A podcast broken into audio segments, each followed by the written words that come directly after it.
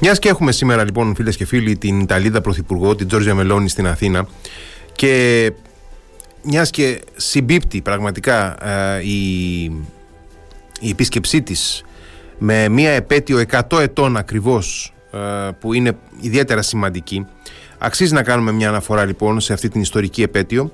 για την οποία έχω την εντύπωση ότι αφού συνέπεσε ε, συμπτωματικά ε,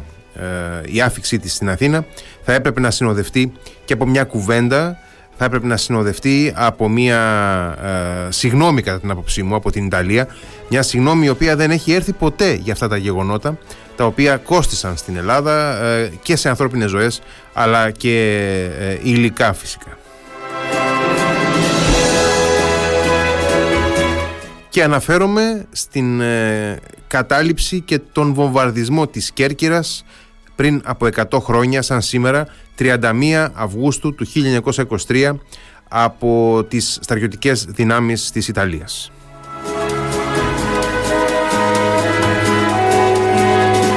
Πρόκειται για ένα ιστορικό επεισόδιο το οποίο είναι ελάχιστα γνωστό. Ε, πάρα πολύ λίγοι από τους συμπολίτες μας γνωρίζουν σήμερα ότι πριν από 100 χρόνια η Ιταλία έκανε επιδρομή εναντίον της Κέρκυρας ε, κατέλαβε ουσιαστικά την πόλη της Κέρκυρας για κάποιες ημέρες ε, και πριν την καταλάβει τη βομβάρδισε ε, σκοτώνοντας έναν αριθμό ε, Ελλήνων πολιτών.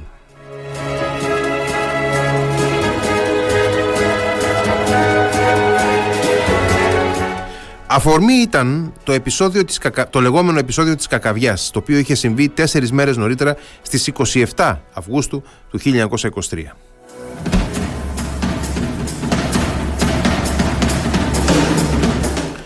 Τι συνέβη στο επεισόδιο της Κακαβιάς; Λοιπόν, εκείνο τον καιρό βρισκόταν σε εξέλιξη η διαδικασία χάραξης των Ελληνοαλβανικών συνόρων. Ναι, μόνο τότε, το 1923 έγινε η χάραξη των Ελληνοαλβανικών συνόρων. Λοιπόν, η, η ίδρυση του κράτους της Αλβανίας είχε οριστικοποιηθεί ως αποτέλεσμα της συνθήκης της Λοζάνης, η οποία είχε υπογραφεί ε, λίγο πριν τον Ιούλιο του 1923. Αμέσως μετά λοιπόν ξεκίνησε η διαδικασία να χαραχτούν τα σύνορα ε, μεταξύ της ε, Ελλάδας και του νέου κράτους της ε, Αλβανίας.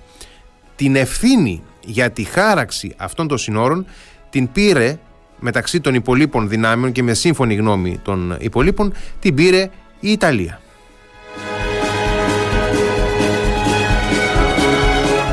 Δεν ήταν φυσικά καθόλου τυχαίο ότι έπεσε στην Ιταλία ο κλήρος να αναλάβει αυτή την ευθύνη της χάραξης των ελληνοαλβανικών συνόρων. Η Ιταλία, ε, κάτι που επίσης δεν είναι γνωστό, είναι μια, ήταν μια χώρα ε, που έχοντας ε, λάβει την υπόστασή της ε, στο δεύτερο μισό του 19ου αιώνα είχε φιλοδοξίες να κυριαρχήσει και στα Βαλκάνια αλλά και στην Ανατολική Μεσόγειο ήδη και πριν από την άνοδο των φασιστών του Μπενίτο Μουσολίνη στην εξουσία τον Οκτώβριο του 1922. Ε, ήδη και πριν από τότε, ήδη πριν από τον πρώτο παγκόσμιο καν, πριν, πριν από τον πρώτο, παγκόσμιο πόλεμο, η Ιταλία είχε θέσει σε εφαρμογή ένα σχέδιο ε, απικιοκρατικό, επεκτατικό, υπεριαλιστικό, ένα σχέδιο το οποίο προέβλεπε την επέκταση της κυριαρχίας της σε μεγάλο κομμάτι της Ανατολικής Μεσογείου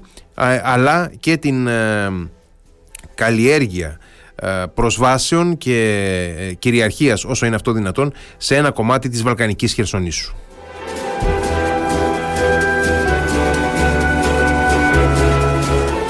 Δεν είναι δε καθόλου τυχαίο ότι η Ιταλία προσπάθησε να αποσπάσει και ένα κομμάτι από τη μικρασιατική ενδοχώρα ως αποτέλεσμα των συζητήσεων, των διαπραγματεύσεων που ακολούθησαν το τέλος του Πρώτου Παγκοσμίου Πολέμου και όταν δεν το κατάφερε τότε ουσιαστικά στράφηκε ε, εναντίον της Ελλάδας ε, ενισχύοντας τις δυνάμεις τότε του Κεμάλα τα Τούρκ εναντίον των ελληνικών δυνάμεων στη Μικράσια.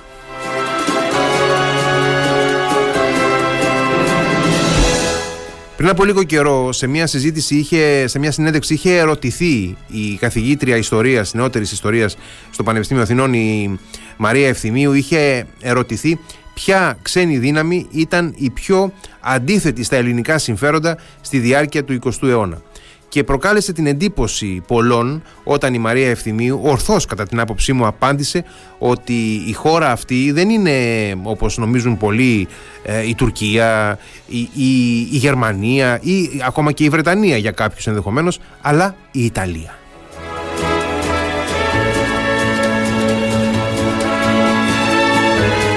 Η Ιταλία, φίλες και φίλοι, είναι αλήθεια ότι προκάλεσε με την πολιτική της, την επεκτατική πολιτική της στην Ανατολική Μεσόγειο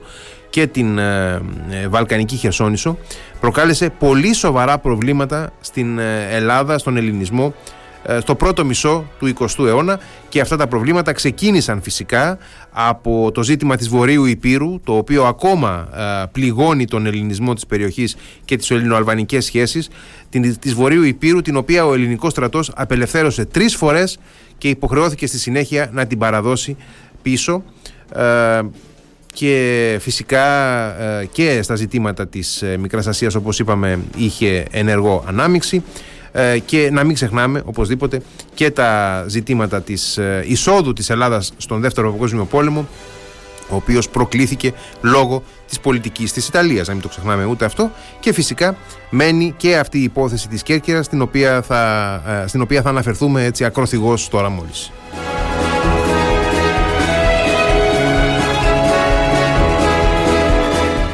Στις 27 Αυγούστου λοιπόν του 1923 και ενώ βρισκόταν σε εξέλιξη η διαδικασία χάραξης των ελληνοαλβανικών συνόρων από πολυμελή επιτροπή στην οποία προείστατο ε, Αλβανό, ε, συγγνώμη, Ιταλός ε, ε, στρατηγός, ο στρατηγός Ενρίκο Τελίνη. Ε, η ομάδα, η επιτροπή αυτή των ε, διεθνών, των, των αξιωματούχων που εκπροσωπούσαν την Ιταλία, την Αλβανία, την Ελλάδα δέχθηκε επίθεση και σκοτώθηκαν τα μέλη της ε, σε μια ε, περιοχή, επαρχιακή περιοχή, λίγο έξω από την Κακαβιά. Πολύ κοντά στα ελληνοαλβανικά σύνορα, αλλά εντός της ελληνικής επικράτειας.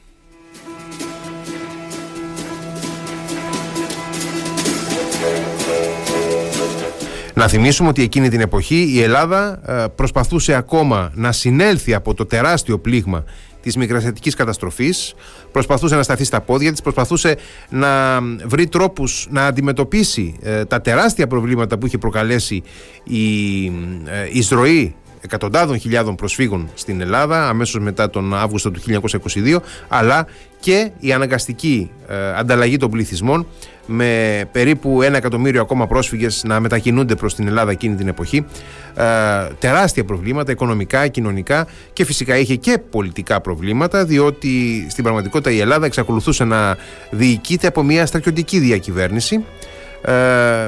με επικεφαλής στην ουσία τον Νικόλαο Πλαστήρα.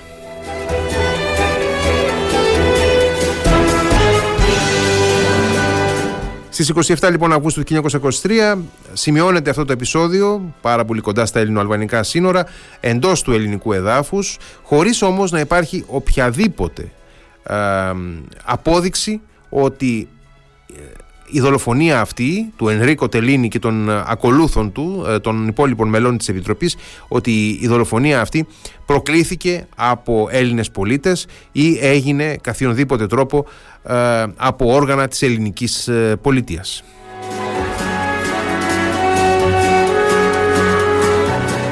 Ενώ λοιπόν η ελληνική κυβέρνηση ξεκίνησε αμέσως έρευνες προκειμένου να ανακαλύψει τις αιτίες αυτού του, ε, του συμβάντος και ποιοι βρίσκονταν από πίσω και ενώ οι μεγάλες δυνάμεις είχαν ζητήσει φυσικά τη διερεύνηση και ανέμεναν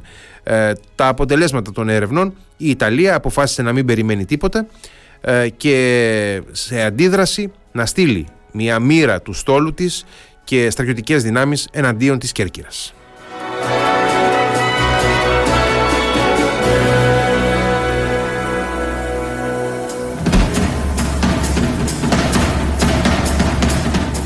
Έτσι το πρωί της 31ης Αυγούστου μία μοίρα λοιπόν του Ιταλικού στόλου έφτασε έξω από το λιμάνι της Κέρκυρας απεβίβασε μία ε, αντιπροσωπεία η οποία ζήτησε από τον Ομάρχη να παραδώσει την πόλη και να υψώσει την Ιταλική σημαία στην, ε, στο κάστρο της Κέρκυρας ε, δηλώνοντας με αυτόν τον τρόπο ότι το νησί πλέον βρίσκεται ε, υπό την Ιταλική κατοχή.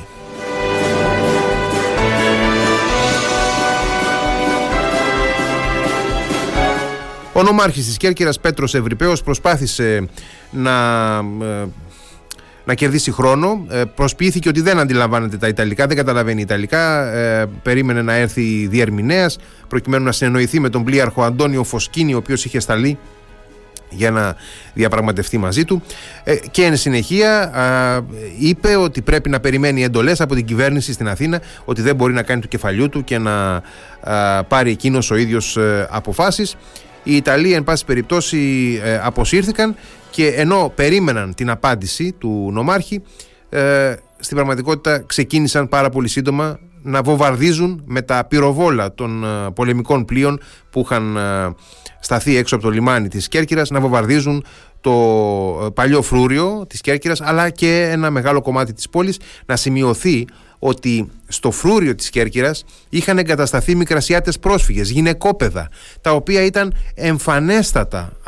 από μακριά ε, και φυσικά μιλάμε για πολεμικά πλοία τα οποία είχαν ειδικά όργανα με τα οποία μπορούσαν ακριβώς να δουν ποιοι είναι οι άνθρωποι πάνω στους οποίους ε, είχαν στρέψει τα πυροβόλα τους.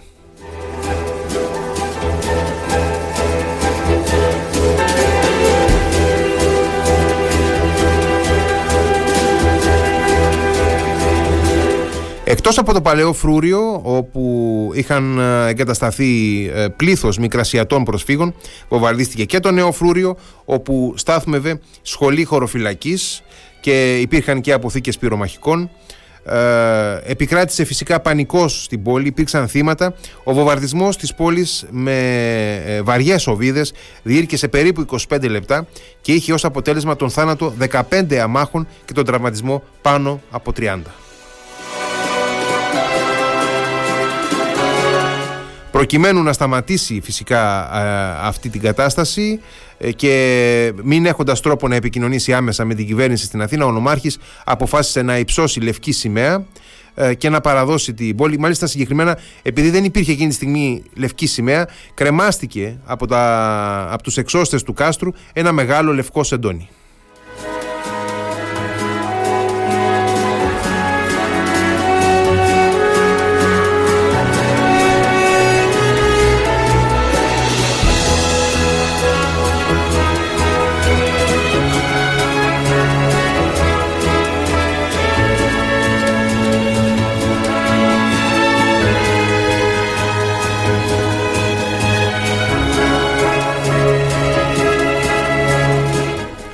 Λοιπόν, στη συνέχεια η πόλη της Κέρκυρας κατελήφθη από τους Ιταλούς οι οποίοι απεβίβασαν ε, αγήματα. Μάλιστα ε, σχεδόν αμέσως κατέβασαν και πάρα πολλές πινακίδες από δημόσια κτίρια αναρτώντας αντίστοιχες πινακίδες στα Ιταλικά και δείχνοντας ότι ουσιαστικά έχουν σκοπό ε, όχι απλά να καταλάβουν για λίγα 24 ώρα την πόλη αλλά να μείνουν μόνιμα εκεί.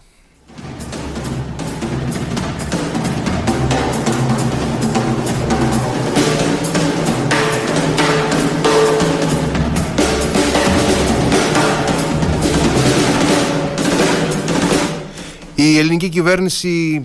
κατέφυγε ε, ουσιαστικά διαμαρτυρώμενη στην, ε, στο Συμβούλιο της Κοινωνίας των Εθνών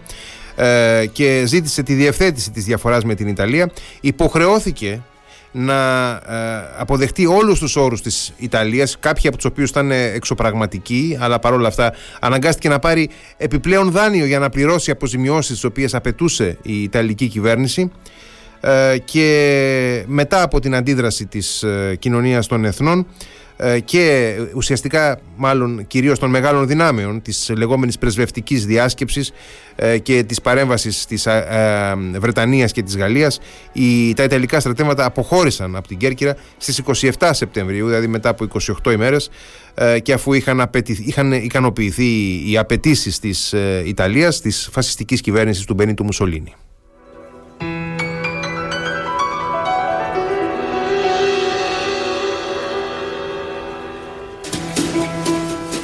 Έτσι λοιπόν η Ελλάδα πλήρωσε ένα υπέρογκο ποσό αποζημίωσης για ε, τα λίγα μέλη της Επιτροπής τα οποία είχαν σκοτωθεί από άγνωστους δράστες αλλά δεν πήρε ποτέ τίποτα ως αποζημίωση για τα 15 ε, θύματα, τους 15 νεκρούς και τους 30 και πλέον τραυματίες του βομβαρδισμού των Ιταλών